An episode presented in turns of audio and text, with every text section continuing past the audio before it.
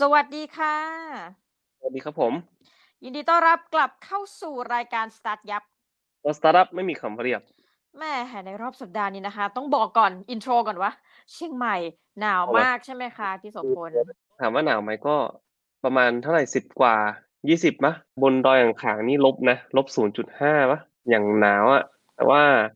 ก็ถือว่าเป็นช่วงที่อากาศดี แต่ก็คละเคล้าไปด้วยฝุ่นที่มาแล้ว นะเอาก็รู้ถ้ารู้สึกแล้วเหรอคะเวลาออกไปวิ่งหรือว่าแบบเวลาขับรถออกไปส่งลูกอะไรเงี้ยครับ ตอนเช้าก็จะมีฝุ่นมันเหมือนหมอกนะแต่มันไม่ใช่มันเป็นฝุ่นมันแสบตา แล้วก็เช็คไอ้พวกแบบค่าอากาศอะไรเงี้ยครับ ก็จะประมาณร้อยกว่าละร้อยหกสิบเมื่อเช้า ก็อืมอืมอย่าลืมใส่หน้ากากเนาะเวลาอยู่ข้างนอกอะไรเงี้ยครับ เพราะว่ามันเออถึงแม้ว่าอากาศจะเย็นใส่เสื้อกันหนาวด้วยแล้วกันเพราะว่าไม่งั้นไม่สบายนะคะ ก็ ถือเป็นบทเรียนช่วงหน้าหนาวของเรานะคะ อย่าลืมผมผ้าให้อุ่นๆตอนกลางคืนนะใช่แล้คะวเอาล่ะ สัปดาห์นี้คือเราก็มีเรื่องคามเป็นคูลพอกันนะ กับอากาศที่หนาวเหน็บในบริเวณภาคเหนือที่พี่โสพลอาศัยอยู่นะคะ สัปดาห์นี้เราจะมาพูดเรื่องอะไรกันจ้าพี่โสพลสตาร์ทยับขที่องจริงเราพูดถึงเรื่องของ mindfulness สิ่งที่เรียกว่าสติอะไรประมาณเนี้ยครับอ่าที่จริงวันวันนี้อยากจะมาพูดถึงเรื่องนี้เพราะว่ามีหลายๆคนที่แบบมาปรึกษาเรื่องของทำสมาธิแล้วกัน แล้วก็ mindfulness อะไรเงี้ยน้องเขาก็มาถามแล้วว่าเออเนี่ยพี่ได้ลองทำไหมได้เคยทำไหมอะไรเงี้ยครับผมก็บอกว่าเออได้ได้ลองทำอยู่แล้วก็ได้ทำอยู่ตอนนี้ก็ยังทำอยู่ในทุกๆวันเนาะก็อยากจะมาแชร์แบบประสบการณ์ แล้วก็สิ่งที่ได้เรียนรู้ในในช่วงเวลาที่แบบได้ทำแล้วกัน เพราะว่าอย่างเมื่อก่อนเนี่ย คือผมเป็นคนที่แบบไม่ค่อย ไม่ค่อยเชื่อเลยนะเรื่องแบบเรื่องการทำสมาธิหรือว่าการทำสติการแบบอยู่กับปัจจุบันอะไรเงี้ยครับ จนถึงจุดหนึ่งอะ เราก็จะรู้สึกว่าเออชีวิตเรายุ่งเหยิงจังเลยอะไรเงี้ยครับน้องหมีอ่าต้องหาน้องหมีกันน้องหมีเคยทำสมาธิปะเคยนั่งสมาธิไหมในแต่ละวันโอ้เคยแต่นานมาแล้ว ปัจจุบันพองานยุ่งก็ไม่ได้ทำเลยเสียดายมากค่ะ ปัจจุบันคือไม่ได้ทำเลยใช่ไหมครับ อืมไม่ได้ทำเลย อืม คือ ไอ concept ของไอ mindfulness หรือสิ่งที่เรียกว่าสติเนี่ยมันมันค่อนข้างที่จะมันไม่ได้ยุ่งยากนะมันแบบอืมมันมันง่ายมากเลยคือว่าการโฟกัสความสนใจของเราอะกับสิ่งที่อยู่ตรงหน้าหรือนาวเพียงอย่างเดียวอะไรเงี้ยครับแบบให้เราได้เห็นเลยว่าเออเนี่ยสิ่งที่อยู่ตรงหน้าเราเนี่ยเกิดอะไรขึ้นอะไรเงี้ยครับให้เราได้รู้สึกได้กลิ่นได้รสได้สัมผัสในขณะนั้นอะไรเงี้ยเนอะมันเป็นสิ่งที่พูดง่าย แต่ว่าทำยากนะเราก็ได้เห็นอะหลาย ๆ คนที่ไม่ใช่แค่อยู่ในสายเทคอย่างเดียวเนาะที่แบบสายอื่นด้วยอะไรเงี้ยครับเขาก็ชอบหรือว่า สนใจเรื่องกับ mindfulness อ่ามีแอปพลิเคชันหนึ่งชื่อ Headspace น้องหมีรู้จักไหม Headspace นี่ถ้าเราแนะนำถึงความเป็นสตาร์ทอัพนี่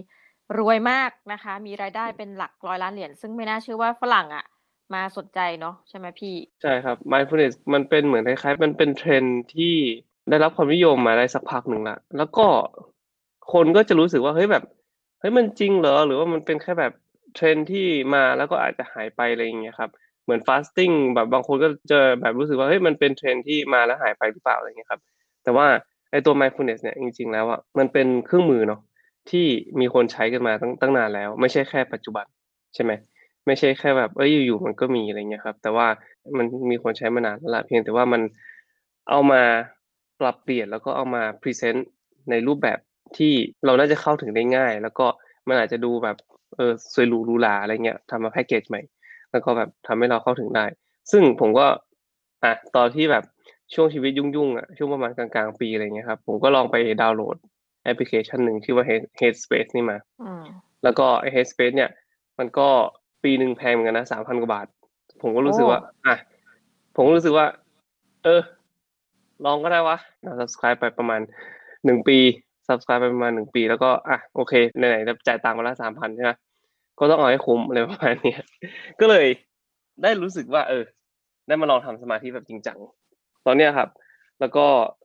ทำมันทำให้เรารู้สึกว่าเออชีวิตของเราเนี่ย มันดีขึ้นไว้มันไม่ได้แบบ มันไม่ได้แค่ความรู้สึกของตัวเองนะแต่ว่าความรู้สึกของคนรอบข้างด้วย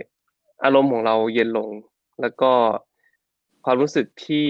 เราแบบรู้สึกวุ่นวายอยู่ตลอดเวลาอะไรเงี้ยครับ มันจะมีความคิดที่แบบค่อนข้างที่จะเคลียร์แล้วก็ชัดเจนมากยิ่งขึ้นอะไรเงี้ย เออ แล้ววันนี้ก็เลยแบบ อยากจะมาแชร์เรื่องเทคนิคในการที่ใช้การทำสมาธิเนาะแล้วก็วิธีที่ผม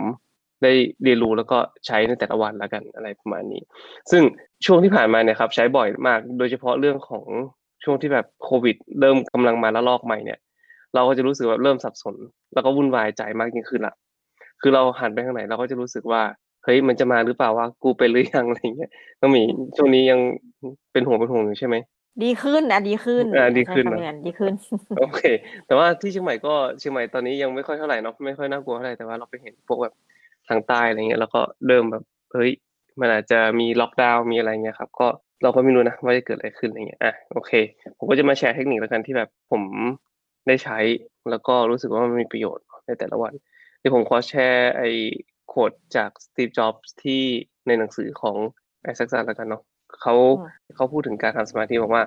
คุณจะเริ่มเห็นสิ่งต่างๆ ชัดเจนมากยิ่งขึ้น อยู่กับปัจจุบันขณะมากขึ้น ความคิดของคุณจะชะลอตัวลงและเห็นทุกอย่างในมุมที่กว้างขึ้น คุณจะเห็นอีกหลายอย่างมากกว่าที่เคยเห็นมาเลยทีเดียว อันนี้ก็คือเขาพูดถึงเรื่องการทำสมาธิ ซึ่งอะเดี๋ยวผมก็มาเดี๋ยวมาแชร์เรื่องที่เราผมได้ทำแล้วกัน คืออย่างแรกเลยตอนเนี้ยครับ ที่ผมทำอะ ผมทำตื่นขึ้นมาแล้วก็ไม่หยิบมือถือก่อนนะ อันนี้คือสิ่งที่ผมเชื่อว่าทุกๆ คนควรจะทำเพราะว่า ถึงแม้ว่าเราอยากจะเราอยากจะเช็คข่าวหรืออยากจะเช็คอีเมล อยากจะเช็คแบบพวกแบบข้อความในไลน์อะไรอย่างเงี้ยครับ แต่ว่าถ้าสมมุติแบบเราเริ่มเช็คปุ๊บอะมันมันจบที่ไหนน้องหมีเริ่มเช็คหกโมงอะรู้ตัวอีกทีอืมนี่คือแบบเจ็ดโมงแปดโมงกว่าจะได้ลุกไปอืมอาบน้ำเก้าโมงอะไรเงี้ยครับ คือแบบมันเหมือนคล้ายๆกับว่าเราเราเข้าอยู่ในโหมดที่แบบคอยแก้ปัญหาไปเรื่อยๆอะไม่รู้จบก็คือแบบเข้าไปเสร็จปุ๊บมันเหมือนต้องทำงานอะตึกตึกตึกตึกตึกตึกอะไรอย่างเงี้ยครับ แต่ว่ามันเหมือนคล้ายไปดับไฟเนาะในแต่ละจุดอย่างเงี้ยครับ แต่ว่าถ้าสมมุติแบบเอ่อได้ลองนะครับ ถ้าสมมติว่ามีเวลาเนาะตื่นเช้ามานะครับ เอามือถือออกไปวางก่อน อย่าเพิ่งไปจับมัน แล้วก็ไปล้างหน้าแปรงฟัน แล้วก็ลุกมานั่งสมาธิห้าถึงสิบนาที แค่เนี้ย คือประมาณห้าถึงสิบนาทีเนี่ยเอ่อตอนแรกๆอะครับ ตอนที่ผมทำไม่นะแทบหลับอะคือแบบว่าลุกขึ้นมาเสร็จปุ๊บแล้วเนี่ยแล้วก็ลุกขึ้นมานั่งเนาะห้าถึงสิบนาที แล้วเราจะรู้สึกว่าแบบง่วงจังเลยอย่างเงี้ยครับ แต่พอทำไปได้ประมาณสองสามอาทิตย์นะครับ มันจะเริ่มอยู่ตัว แล้วก็ไม่ไม่ฝืนละ ความคิดในหัวก็จะเริ่มนิ่ง มันเหมือนคล้ายๆกับแบบตอนเช้าเนี่ย เราจะเริ่มเห็นแล้วว่าเฮ้ยเนี่ยวันเนี้ยเราต้องทำอะไรบ้างเหมือนคล้ายๆแบบจัดเรียงจัดเรียงความคิดในสมองก่อนอะว่ามีอะไรต้องทำอะไรเงี้ยครับ แล้วก็หลังจากนั้นเนี่ย พอมันจัดเรียงความคิดในสมองเสร็จปุ๊บเนี่ย เราก็จะพยายามแบบถอยออกมาจาก ปัญหาที่อยู่ตรงหน้า อย่างเช่นว่าอ่าวันเนี้ยผมรู้แล้วว่าผมจะต้องไปนั่งเคลียร์ปัญหาเรื่องของอ่าจ้างพนักงานใหม่ จ้าง messenger ใหม่อะไรเงี้ยครับ ซึ่งอันนี้คือ priority สำหรับวันนี้ ซึ่งถ้าสมมุติว่าผมมัวแต่ ถ้าสมมติว่าเปิดมือถือมาเสร็จปุ๊บไปเจอข่าวอย่างเช่นว่าไอ้เฮ้ยแบบโควิดมาเชียงใหม่อีกแล้วอะไรเงี้ยครับ ซึ่งพอไปอ่านพวกเนี้ยมันกลายว่าความคิดของผมเตลิดเปิดเปิงละสิ่งที่อยู่ priority เนี่ยมันกลายเป็นแบบถูกลดลงไปอยู่ข้างหลังอะครับ มันเหมือนคล้ายๆความคิดของเราอะครับ มันจะแบบเตลิดไปเรื่อยๆไปข้างหน้าเรื่อยๆอย่างเงี้ยครับ เพราะฉะนั้นเนี่ย พอเราได้นั่งสมาธิตอนเช้าเนี่ยครับ มันจะทำให้เราจัดเรียงความคิดในแต่ละวัน แล้วก็จัด priority ของเราอะในแต่ละวันได้ดียิ่งขึ้นอืมถ้าให้ดีเลยนะครับ ก็คือว่าหลังจากที่นั่งสมาธิเสร็จนะครับ ให้เอาสมุดโน้ตเนาะ planner อะไรอย่างนี้ก็ได้ครับ มาเขียน priority ของของวันนั้นนะครับ สักแบบสองสามอันพอละ เขียนแบบเอออันนี้เป็นสีแดง อันนี้เป็นสีน้ำเงินนนี้เป็นสีเขียวอะไรอย่างเงี้ยครับถ้าสีแดงนี่คือต้องทำ must do สีน้ำเงินก็อาจจะเป็นแค่แบบเออ good ถ้าดันอะไรเงี้ยครับ แต่ว่าสีเขียวนี่ก็คือแบบอ่าถ้ามีเวลาว่างก็ก็ทำอะไรประมาณนี้ ผมก็จะทำแบบสามประเด็น แค่นั้นอะถ้าทำสามประเด็นนี้ได้ถือว่าวันเนี้ยโอ้โหไม่โคตร productive อะอืมอันที่สองที่ผมใช้การนั่งสมาธิเนาะก็คือเรื่องของการแบบประชุม หรือว่าการคุยกับคนที่แบบ มันมันเป็น conversation ที่ต้องใช้สมาธิสูงๆครับ ผมก็จะหาเวลาไปนั่งใช้เวลาตัวเองก่อนประมาณสิบนาที ก่อนที่จะเข้าห้องประชุมเนาะก็อย่างเช่นแบบเรื่องของอ่านี่ก็ได้ที่ไปเพิ่งไป pitch NAA มา ตอนนั้นที่นั่งอยู่หน้าห้องประชุมครับก็คือมันเป็นจังหวะที่เราแบบเอ้ยมือสั่นปากสั่นอะคือแบบคือนั่งไม่ติดเก้าอี้อะครับเดินไปเดินมาแบบกระวนกระวายใจอะไรเงี้ยครับ เห็นทีมก่อนหน้าเข้าไปละ แบบโอ้โห ออกมานี่คือเหงื่อแตกอะ แล้วเราก็รู้สึกว่าผมจะไหวพวกผมว่าเนี่ยอะไรเงี้ยก็ก็รู้สึกเครียดใช่ไหมผมก็เลยใช้เทคนิคในการที่แบบนั่งสมาธิหรือว่าอะไรเงี้ยครับก่อนที่จะเข้าห้องประชุมที่สำคัญสำคัญหรือว่ามีการพูดคุยงานที่สำคัญ แล้วก็ใช้เวลาประมาณนี้แหละห้าถึงสิบนาทีนี่แหละเหมือนคล้ายๆกับแบบพยายามดึงตัวเองออกมาจากสถานการณ์ตรงนั้นก่อน แล้วมองว่าสิ่งที่เรารู้สึกอะมันคืออะไรอะไรเงี้ยครับ ก็แทนที่จะเราจะรู้สึกกังวล เราเราจะเราจะบอกว่าตัวเองรู้สึกกังวลใช่ไหมแต่ว่า เราก็จะมองว่าอะโอเค ตอนเนี้ยเรารู้สึกกังวลนะ เราเครียดนะ เราก็จะบอกกับตัวเองต่อว่าอะเรากังวลแล้วสิ่งที่เราทำได้คืออะไร เราก็จะบอกกับตัวเองว่าเออเนี่ยเราได้เตรียม presentation มาดีที่สุดแล้ว เราเครียดเราเครียดเพราะอะไร เราเครียดเพราะเรายังไม่มีคำตอบตรงไหน อะไรเงี้ยครับ ก็คือเหมือนคล้ายๆกับแบบ ดึงตัวเองออกมาเสร็จปุ๊บเอาอารมณ์ที่เรากำลังรู้สึกตอนเนี้ยแล้วใช้เหตุผลที่ที่ตัวเองมีนะครับ เหมือนคล้ายๆกับแบบ เหมือนคล้ายๆกับแบบดึงตัวเองออกมา แล้วก็ไปคุยกับตัวเองอะว่าเออ เหมือนคล้ายแบบไปคุยกับตัวเอง ว่าเออเนี่ยทำไมถึงรู้สึกแบบนี้แบบนี้ แล้วมีวิธีแก้แบบไหนบ้าง อะไรเงี้ยครับ ผม เออ ก็ระหว่างที่นั่งสมาธินะมันก็จะมันก็จะทำให้รู้สึกแบบคามดาวมากขึ้น ใช้เวลาประมาณเนี้ยครับห้าถึงสิบนาที แล้วก็อ่าโฟกัสไปที่แบบอ่อลมหายใจของตัวเองครับ ทุกอย่างก็จะจะสงบลง อันนี้คือสิ่งที่ผมใช้เนาะในก่อนประชุมก็จะใช้ แล้วก็ ระหว่างวันมีอีกช่วงหนึ่งที่จะใช้ก็คือเรื่องช่วงที่แบบงานตื้องานตัน อันนี้แบบใช้ค่อนข้างบ่อยนะปกติแล้วเอ่อถ้าสมมติว่างานเจองานเขียนหรือว่างานที่แบบตันๆระหว่างวันอะไรเงี้ยครับ เจอลูกค้าเข้ามาหรือว่าแบบมีอะไรที่เราคิดไม่ถึงอะไรเงี้ย แล้วก็รู้สึกโกรธหรือว่าอะไรเงี้ยครับผมก็จะใช้เทคนิคนี้เหมือนกันเช่นแบบ ก็จะออกไปเดินอย่างแรกเลยออกไปเดินข้างนอก แล้วก็สูดหายใจลึก ก็หาที่นั่งที่สักที่หนึ่งเงียบๆอะไรเงี้ยครับ แล้วก็พยายามหลับตาแล้วก็อย่าไปคิดคือแล้วก็เริ่มคิดอะครับว่าอะโอเค เกิดอะไรขึ้น เกิดอะไรขึ้นเสร็จปุ๊บ แล้วก็พยายามอย่าไปวิตกกังวลกับอนาคตที่ยังไม่เกิดขึ้นอ่าแน่นอนว่า การวางแผนเพื่อที่จะเพื่ออนาคตเนี่ย มันเป็นสิ่งที่จำเป็นเนาะแต่ว่า คือการวางแผนแค่อนาคต มันมันควรจะเป็นช่วงเวลาที่เราแบบมีสติเพียงพอที่จะวางแผนให้อนาคตน้องมีเข้าใจปะอย่างเช่นว่า ถ้าสมมติเรายังแบบสับสนกังวลหรือว่าแบบเฮ้ยแบบอีลุงตุงนังอยู่ในหัวอยู่อะไรเงี้ยครับ แล้วเราจะไปมองแต่อนาคตอะมันจะกลายเป็นว่าเราจะมอง worst case อยู่ตลอดเวลาเลยอะเราจะมองแบบเฮ้ยแบบเฮ้ยถ้าสมมติมันเป็นแบบนี้แบบนี้มันจะเกิดอะไรขึ้นว่าถ้ามันเป็นแบบนี้แบบนี้จะเกิดอะไรขึ้นว่า คือเราจะพยายามเอาทุกอย่างที่มีความรู้สึกต่างๆเนี่ยความวิตกกังวลต่างๆเนี่ยมาใส่ โดยที่แบบบางทีมันไม่ใช่เหตุผลที่ ไม่ใช่เหตุผลที่ดีอะแล้วก็มันอาจจะไม่ใช่ข้อมูลที่ถูกต้องด้วยก็ได้ เพราะฉะนั้นเนี่ยการวางแผนเพื่ออนาคตเนี่ยต้องทำในช่วงที่เรามีสติที่ดีเท่านั้นเนาะเมื่อไรก็ตามที่รู้สึกว่าความคิดเริ่มเตลิดเปิดเปิงเนี่ยก็หยุดแล้วก็วางทุกอย่างก่อนหายใจลึกสักสามสี่ครั้งเนี่ยครับค่อยๆหลับตาลงแล้วก็โฟกัสไปที่ลมหายใจเนาะเข้าออก ผมใช้เทคนิคที่แบบว่าเขาให้โฟกัสไปที่หน้าอกที่พองขึ้น แล้วก็ยุบตัวลงอะไรเงี้ยครับ มันจะทำให้ช่วยโฟกัสได้ง่ายขึ้นเหมือนคล้ายกับแบบ ให้ให้หลับตาแล้วก็จินตนาการเหมือนคล้ายๆแบบลูกโป่งครับ แบบพองขึ้นแล้วก็ลดลงอย่างเงี้ยแล้วก็สักพักหนึ่งมันก็จะเริ่มรู้สึกว่าเออความคิดในสมองเนี่ยเริ่มช้าแล้วก็ทุกอย่างจะเงียบลง ส่วนใหญ่แล้วนะที่ที่เกิดขึ้นก็คือ เราก็จะเริ่มเห็นทางออกในในหลายด้านว่า เออมีวิธีตอบโต้แบบไหนบ้าง ตอบสนองแบบสถานการณ์ที่เป็นอยู่ในตอนนี้เป็นยังไงบ้างอะไรเงี้ยครับ ซึ่งเนี่ยครับประโยชน์ที่ที่ผมเห็นในในงานนะ ก็คือว่าพอถ้าสมมติตื้อตันปุ๊บ แล้วลองทำสมาธิแบบเนี้ย ส่วนใหญ่แล้วนะครับ คือกลับมาปุ๊บเนี่ยมันจะทำให้เราสามารถที่จะเออพาตัวเองหลุดออกจากกรอบตรงนั้นมา แล้วก็สามารถที่จะตอบสนองกับปัญหาที่อยู่ ตรงเนี้ยได้อย่างสร้างสรรค์มากยิ่งขึ้นไงครับ คือมันไม่ได้แบบพยายามดันด้นเพื่อที่จะเอาตัวรอดนะแต่แบบมันทำให้เรารู้สึกว่าเออเนี่ยมันยังมีช่องทางแบบนี้ลองทำแบบนี้ไหมช่องทางแบบนี้ลองทำแบบนี้ไหมอะไรเงี้ยครับเออแล้วก็ทำให้เรารู้สึกว่า เออ เราก็ มันจะผ่านมาได้ ถ้าแบบไม่ได้ไปยึดติดว่าเอ้ยมันมันเป็นปัญหาที่มีทางออกทางเดียวอะไรเงี้ยครับผมอืมอันนี้เป็นสามเทคนิคที่ผมใช้ในแต่ละวันสำหรับการทำสมาธิเลยครับผมก็อยากจะมาแชร์ให้ทุกคนฟังแล้วก็เผื่อว่า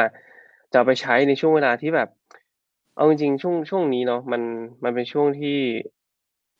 ค่อนข้างหนักในสำหรับทุกๆคนแหละ ผมเชื่อนะ ว่าโควิดรอบใหม่นะครับ ที่กำลังเป็นข่าวกันอยู่เนี่ย มันเป็นสิ่งที่เราไม่ได้ เราไม่ได้คาดคิดแล้วกันเนาะอย่างเชียงใหม่เองก็กระทบไปเยอะ เพื่อนๆที่ทำงานอยู่หรือว่าอย่างบริษัทของผมเองเนี่ยครับ ก็กังวลเหมือนกันนะว่าถ้ารอบใหม่มาแล้วมันจะเป็นยังไง เพราะว่าที่จริงแล้วอะครับ เดือนที่เดือนพฤศจิกาตุลาพฤศจิกาธันวาเนี่ยครับ เพิ่งเริ่มกลับมาแบบกำไรอะแบบโอ้เออใช่ เพราะว่าเราลูกค้าเราหายไปเนาะช่วงประมาณกลางกลางๆปีใช่ไหมช่วงเดือนสองเดือนสามอะไรเงี้ยครับ พอธุรกิจมันปิดปุ๊บเนี่ย เราต้องไปหาเงินช่องใหม่ พอหาเงินช่องใหม่เสร็จปุ๊บเนี่ยลูกค้ามันก็เริ่มค่อยๆกลับมาไงพอค่อยๆกลับมาเนี่ยมันเริ่มแบบทุกอย่างมันเริ่มกลับมา เปิดจริง ๆ จังๆช่วงประมาณกลางเดือนสิงหากันยา ใช่ไหมสิงหากันยาแบบลูกค้าก็ยังแบบเล็กๆน้อยๆอะไรเงี้ยครับ ก็มาเริ่มกลับมาบูมอีกทีนึงก็คือตุลาพฤศจิกาแล้วก็ธันวาเนี่ยก็เริ่มแบบลืมตาอ้าปากได้ละแต่ว่าพอมีข่าวแบบเนี้ยครับ ก็กลายว่าทุกคนก็เหมือนคล้ายกับชะลอ อีกละเหมือนคล้ายๆกับชะลออีกละว่า เอ้ยเนี่ย มันเป็นมันจะเกิดอะไรขึ้นอะไรอย่างนี้ใช่ไหมเพราะว่าเราก็ไม่มีทางรู้ เพราะฉะนั้นเนี่ยผมเชื่อว่ามันเป็นช่วงจังหวะที่ค่อนข้างสับสนวุ่นวายข่าวสารที่เต็มไปหมดเลยเนาะเรื่องแบบความหดหู่ต่างๆอะไรเงี้ยครับ แน่นอนว่าไอความหวาดกลัวอะไรเงี้ยมันเข้ามาในชีวิตของเราอยู่แล้วล่ะ อืมอืมสติจึงเป็นสิ่งที่สำคัญมากในช่วงเวลานี้ทำให้เราแบบตัดสินใจได้ชัดเจนมากยิ่งขึ้นเนาะอย่าคือแน่นอนว่าสถานการณ์มันเลวร้ายมันไม่ได้แบบจะทำให้ สติหรือว่าแบบไอ้สมาธิเนี่ยจะทำให้สถานการณ์มันสถานการณ์รอบนอกอะมันมันไม่ได้แบบเปลี่ยนแปลงอะ แต่ว่าสถานการณ์หรือว่าความคิดของเราอะ มันจะมันจะทำให้แบบเราตอบสนองกับมันได้ดีขึ้นมากกว่า มันไม่ได้แบบเปลี่ยนแปลงสถานการณ์ข้างนอกได้นะแต่ว่ามันจะทำให้เราตอบสนองกับสิ่งที่เกิดขึ้นอะ ได้ดีกว่าอืมเราจะแบบไม่ไม่ร้อนรนมากเท่าไหร่ แล้วก็เราจะเห็นใจคนอื่นมากขึ้นนะยองจริงๆคือแบบว่า ถ้าสมมุติแบบ เราไปพึ่งพาในสมองส่วนที่แบบเป็นอารมณ์อะไรเงี้ยครับ เราจะพยายามแบบเฮ้ยเอาตัวรอด แต่ว่าถ้าสมมติว่าเราใช้สติแล้วก็ความคิดแล้วก็มีเหตุผลมากยิ่งขึ้นเนี่ย เราจะเราจะมองเห็นแหละว่าเออเรามีอะไรที่จะแบบทำอะไรได้บ้างอะไรประมาณนี้ครับผม ค่ะ ก็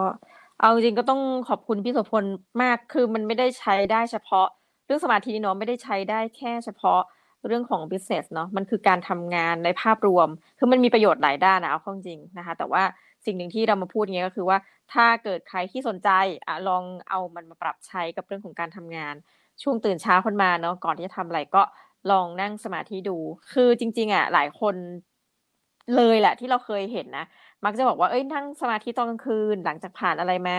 แต่หลายคนก็อีกเหมือนกันคือเราคิดว่ามีเป็นสองฝั่งอะค่ะ ส่วนหนึ่งบอกว่าลองทำตั้งแต่เช้าดูคือก่อนที่จะเริ่มวันนะ ซีอีโอบางคนถึงขั้นแบบนั่งก่อนที่จะเริ่มทำงาน นี่ก็มีเหมือนกัน อยากให้ลองปรับดูแล้วกัน เพราะว่าสมดุลชีวิตของแต่ละคนเนี่ยไม่เหมือนกันนะแต่เราเชื่อว่ามันมีประโยชน์แน่แหละเพราะมันเป็นศาสตร์ที่แบบหูยาวนานมากเป็นแบบสองสามพันปีอะไรอย่างเงี้ยใช่นะครัคะบก็ทดลองดูกันนะครัสำบหรับวันนี้ก็ ต้องขอบคุณมากเลยทุกท่านที่อยู่กันจนจบรายการนะคะ แล้วก็เป็นรายการแบบชิวๆวันนี้สตาร์ทยับของเรา ใช่แล้วครับ เพราะว่ามันใกล้สิ้นปีแล้วอ่าอย่าไปอย่าไปนั่นมาก เพราะว่าเรารู้สึกเนอะว่าเดี๋ยวปีหน้าค่อยลุยกันใหม่ ขอให้สิ้นปีนี้ไปพ้นไปก่อน แล้วเดี๋ยวปีหน้าเราลุยกันใหม่นี่ว่ากันนะคะ ก็เป็นกำลังใจให้กับทุกท่านนะคะใช่แล้วครับแล้วก็สำหรับวันนี้นะคะทั้งน้องหมีและพี่โสพลต้องขอลาทุกท่านไปก่อนนะคะสำหรับรายการ StartYup ของโพสต์เราสตาร์ทอัพไม่มีคำว่าเรียบเจอกันปีหน้าครับผม จ้า สวัสดีจ้าอ่าสวัสดีครับ